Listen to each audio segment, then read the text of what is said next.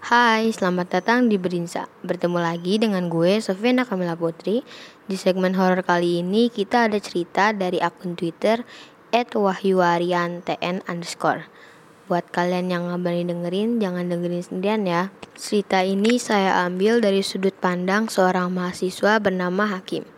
Sebuah cerita singkat tentang sebuah kampus dan seorang mahasiswa yang bernama Hakim saat ia mencoba bermalam untuk pertama kalinya di sebuah gedung baru di kampusnya. Kampus menjadi salah satu tempat yang selalu padat dengan segala aktivitas akademik dalamnya, mulai dari aktivitas perkuliahan hingga aktivitas organisasinya yang tidak pernah sepi setiap harinya. Hal itu memang bukan fenomena yang baru lagi bagi kehidupan kampus. Kendati demikian, meski tidak pernah sepi dari kehadiran mahasiswa, di setiap kampus pasti memiliki cerita horor atau seram di dalamnya. Cerita-cerita horor atau urban legend di kampus-kampus seakan tidak pernah ada habisnya dibicarakan di kalangan mahasiswa, tak terkecuali yang dialami oleh Hakim di kampusnya. Hakim merupakan mahasiswa di suatu kampus swasta yang cukup terkenal di kotanya. Ia adalah mahasiswa perantauan yang jarak tempuh perjalanannya 3 jam jika dihitung dari kampus hingga rumahnya. Di tengah padatnya jadwal perkuliahan kala itu, selain bolak-balik ke ruang kelas, Hakim juga turut aktif mengikuti organisasi di kampusnya untuk menambah nilai CV-nya saat cari kerja nanti.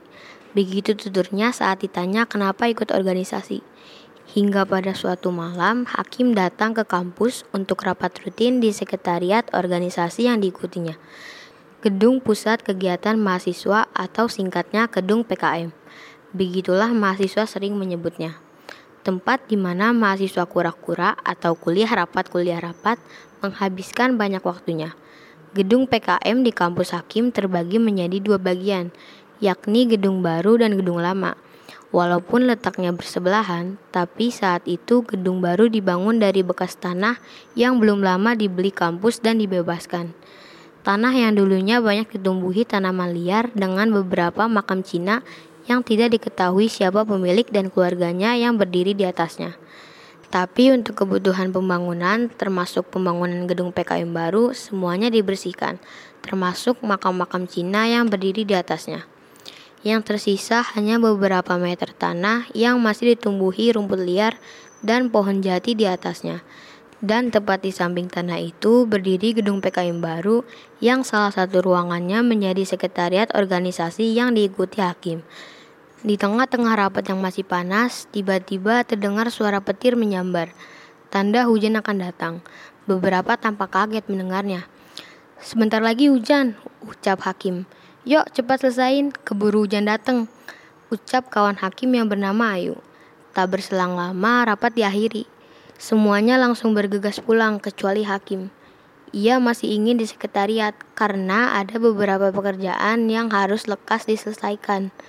Ah, selesai juga, ucap Hakim sambil menutup laptopnya. Begitu selesai, saat akan pulang, tiba-tiba hujan datang tanpa aba-aba.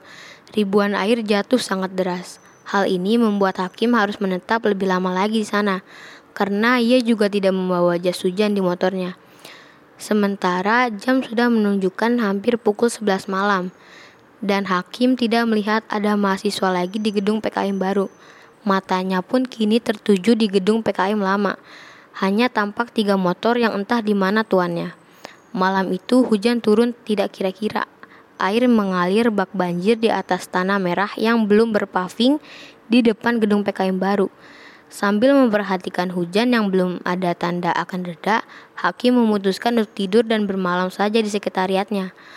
Walau agak ragu, Hakim memantapkan hati untuk tidur saja di sekretariat daripada pulang dan basah kuyup jika sampai rumah. Toh besok kuliah siang, ucap Hakim dalam batin. Semakin menguatkannya untuk bermalam saja di sana. Diambilnya karpet untuk alas tidurnya dan gulungan tikar untuk bantal di kepalanya, serta mematikan lampu sekretariatnya. Kala itu adalah kali pertama Hakim tidur di sekretariat kampusnya, terlebih di sekretaris organisasi yang diikutinya. Malam semakin larut ditemani derasnya rintik hujan. Dinginnya malam perlahan menelisik tubuh Hakim. Di tengah berisiknya air hujan, Hakim berusaha memejamkan matanya. tidak terbesit tentang hal-hal negatif di pikirannya. Namun tiba-tiba seketika Hakim bangun dari tidurnya. Suara itu muncul lagi, seperti ada benda yang jatuh di atap sekretariatnya. Hakim memperhatikan langit-langit dengan matanya yang belum sepenuhnya terbuka. Saat itu hujan masih belum reda. Suara itu terdengar lagi. Oh ya, seluruh bagian depan sekretariat termasuk pintu dan jendelanya hanya ditutupi oleh partisi kaca yang berwarna gelap sehingga siapa pun yang di dalamnya bisa melihat keadaan di luar walau dengan keadaan pintu dan jendela tertutup dan begitu juga sebaliknya. Hakim berdiri dan berusaha mengintip keluar dari balik pintu. Barangkali ada orang iseng yang sengaja mengganggu istirahatnya. Tapi setelah dilihat tidak ada siapa-siapa di luar. Cemas, takut, berbalut penasaran membuat Hakim kembali ke atas karpet tempat di mana ia tidur. Belum cukup dengan suara benturan yang muncul di atap, beberapa menit kemudian muncul suara langkah kaki terseret-seret di belakang sekretariat. Suaranya sangat jelas di antara rintikan hujan. Oke, kalau dibacain semuanya bakal kepanjangan. Jadi stay tune buat part 2 ya.